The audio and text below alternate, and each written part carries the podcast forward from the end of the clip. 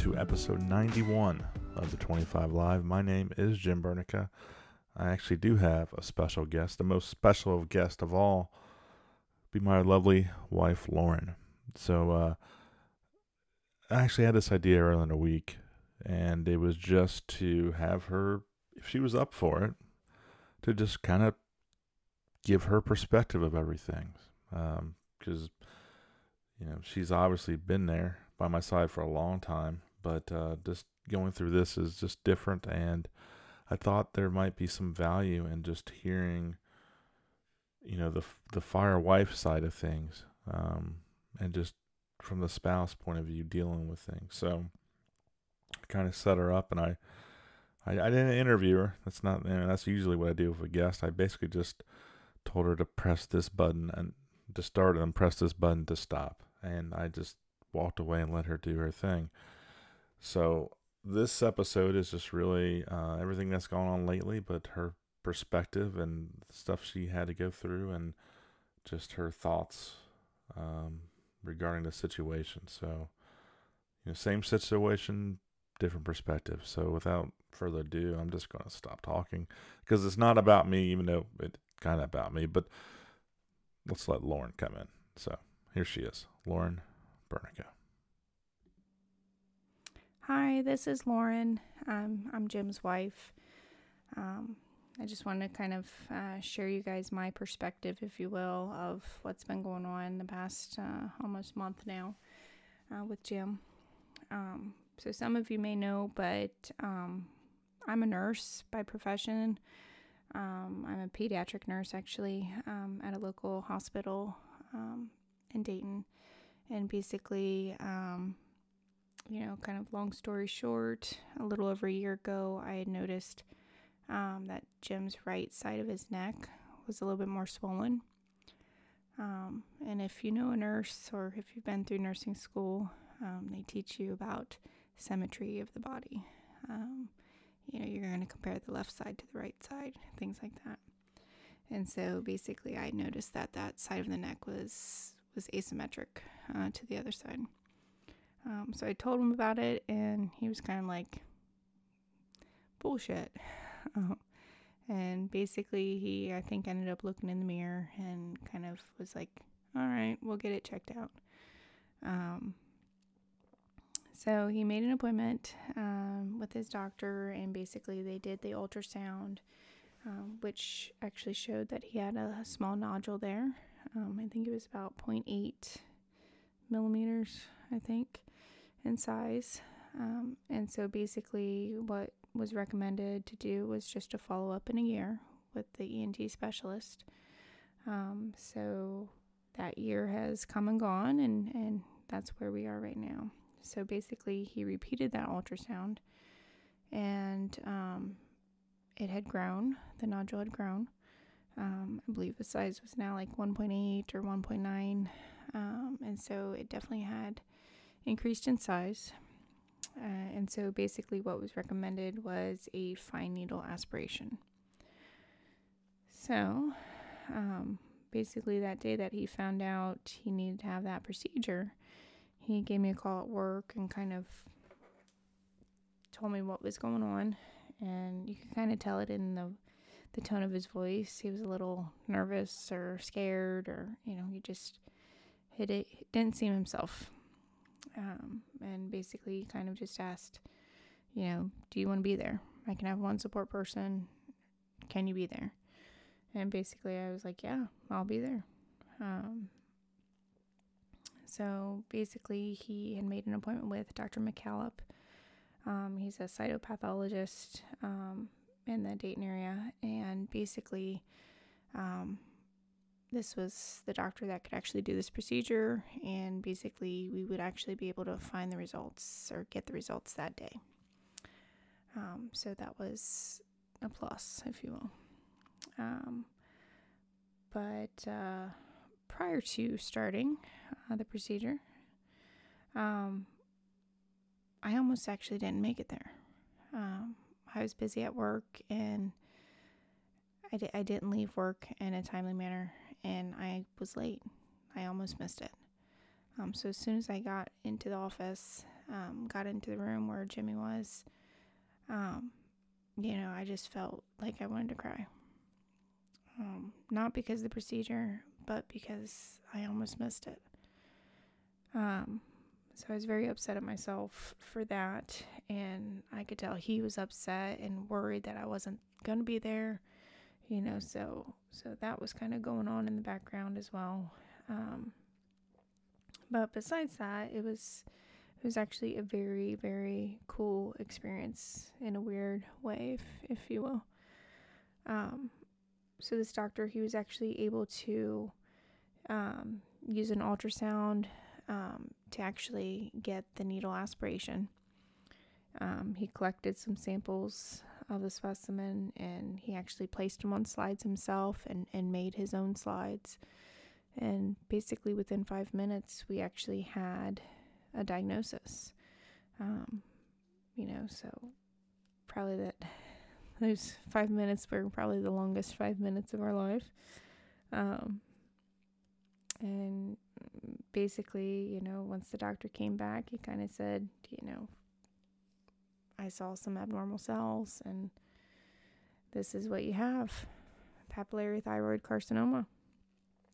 He actually, actually wrote everything down on a piece of paper for us. Um, that way I could actually, you know, we had all the notes from him and things like that.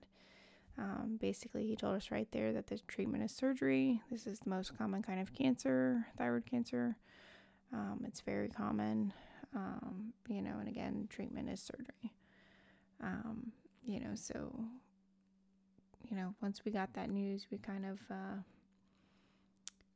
we were kind of like, okay, we, we know, now we know what we got to do. Okay. Um, you know, so so then we kind of left that office and um, had to go back home. Um, and, and basically, Jimmy, he, he asked that I go get Logan, our youngest, uh, from his mom's house.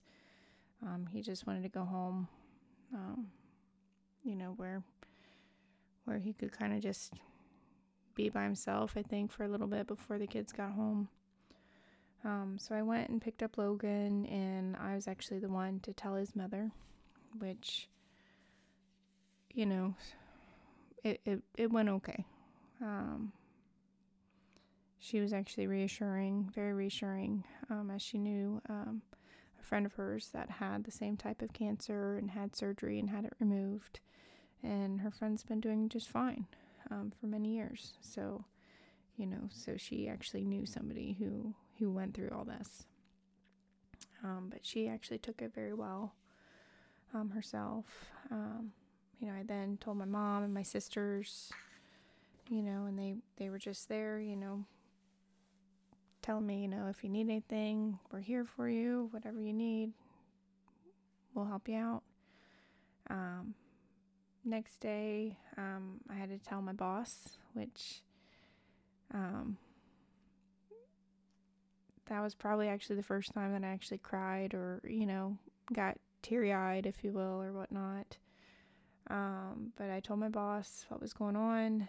Um, she was actually really, really great and very supportive, and basically just kind of asked me, you know, what do you need? What do you need from me? Um, and I basically told her, I'm like, any appointments that he has, any surgery he has to have, I need to have the day off. Um, and I basically explained that I almost missed the procedure um, the previous day, and that I kind of choked up and and kind of got really upset about that.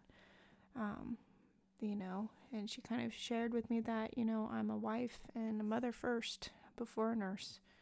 Um, so I kind of have to keep that in mind um, many of the times. Um, I then kind of had to tell the girls at work that I work with on a daily basis what was going on. Um, you know, they didn't know anything was going on until that point. Um, I just told told them my husband was having a procedure. That was all. Um, and so I had to share the news with them. Um, and again, they were very, very supportive. Um, one of the girls that I've worked with for four and a half years now, there, um, she was actually off that day, so I didn't get to tell her the news. So I had to tell her on Friday. Um, or maybe it was Monday. I can't remember now. Um, but there again, when I told her, I kind of teared up because I could see the worry, the look in her eye. You know, she was just, she could, she was feeling for me. She knew something was going on. And, um, you know, she just kind of said, I'm so sorry, you know. Um, you know, so that was kind of tough to, to tell her as well. Um, so everybody overall has been very very supportive at work family friends um, one day after getting home from the store or something running errands um, jimmy said that i had got a delivery. And i was like what? I didn't order anything. Um, and he's like no somebody sent you flowers. And so i looked at the card and um, it was one of jim's friends lillian carney from carney strong. She had had flowers delivered for me, which was so thoughtful. Um, and they were the, the most prettiest flowers ever. Um, you know, so that was very, very thoughtful and, and warming that she thought of me. Um, so overall, I just wanted to say a big thank you to everybody who has kind of been there um, and been willing to help during this time. Um, you know, the next kind of steps were um, the appointments with the surgeons. Um, so the first surgeon was um, an ENT specialist, um, and she was actually really a, a good surgeon and a good provider. Um, when we initially got there, um, the receptionist initially said that I wouldn't be able to go back in the room with them. Jimmy about lost his shit. Um, yep. He was quite upset. Uh, you could definitely tell. Uh, he was probably staring her down a little bit, but um, luckily, when they called his name, um, they had mentioned that the doctor said it was okay that I'd come back. So, so it was all good. Um, so I went uh, and listened to everything she was a really good provider and and uh, kind of explained the whole process. Um, actually drew pictures and and just explained everything about the thyroid. Um, she also shared that you know she had actually had the same surgery and has had the same type of cancer. Um, and she basically kind of gave us the options of a partial um, thyroidectomy or total. Um, and so that was kind of our decision.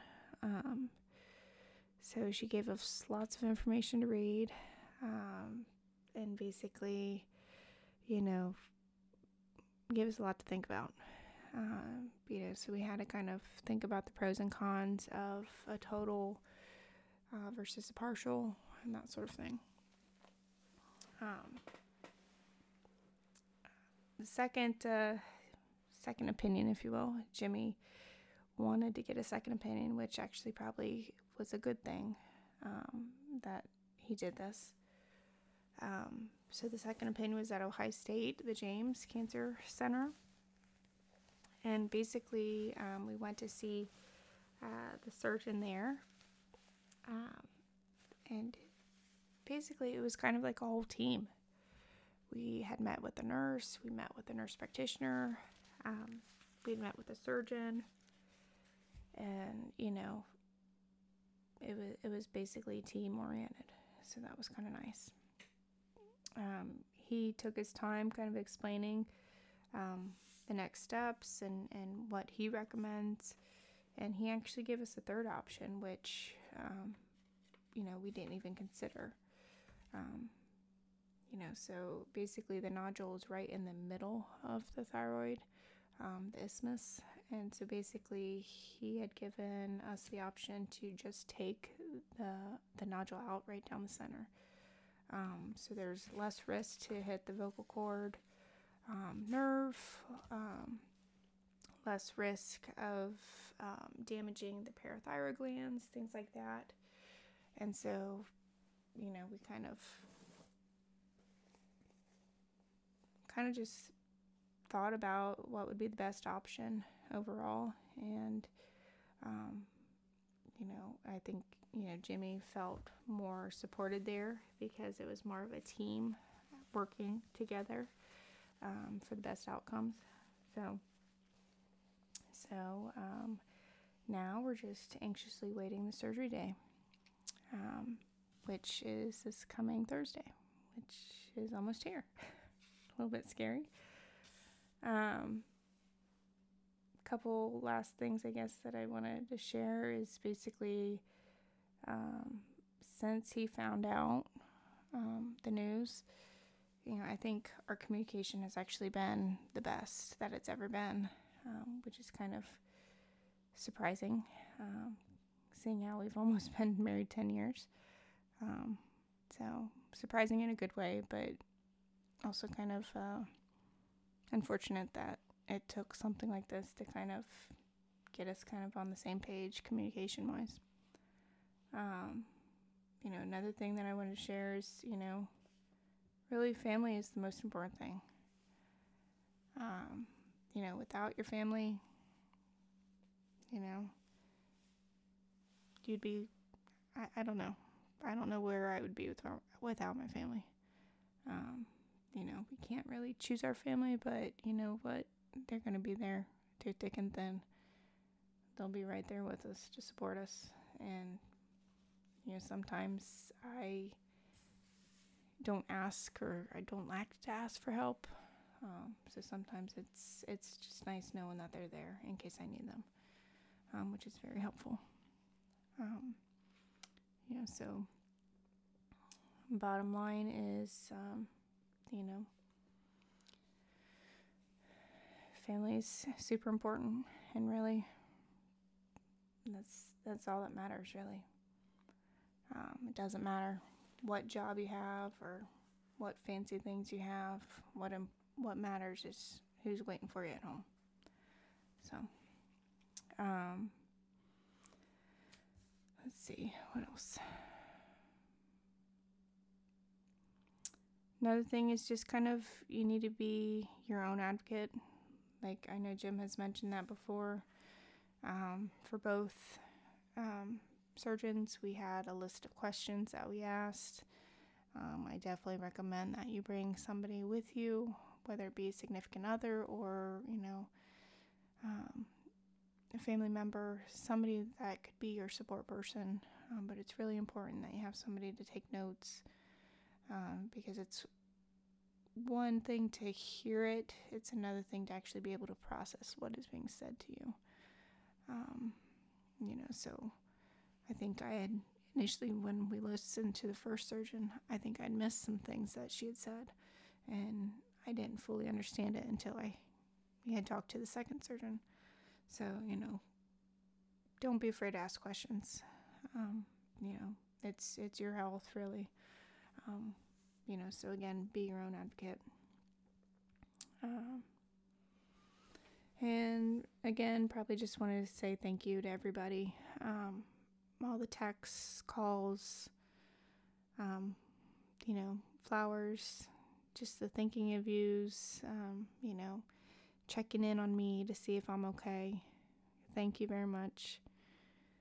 Um, sometimes some days i think i'm okay other days i i don't know i'm just going through the motions you know taking one day at a time um, we'll get through it we always do so I, I think that might be all I have to say. So thanks. Bye.